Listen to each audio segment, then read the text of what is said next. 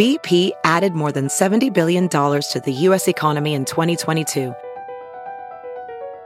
Investments like acquiring America's largest biogas producer, Archaea Energy, and starting up new infrastructure in the Gulf of Mexico. It's and, not or.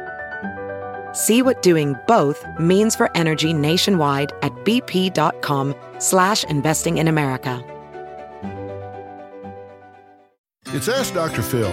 Is your marriage on the brink of divorce?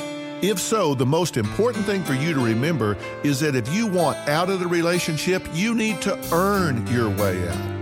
You have to ask yourself have you done everything you can to fix this relationship before you call it quits? Read books, talk to friends, go to therapy, change your position. See if there's something you can do to create change. I'm a strong believer that you get what you give.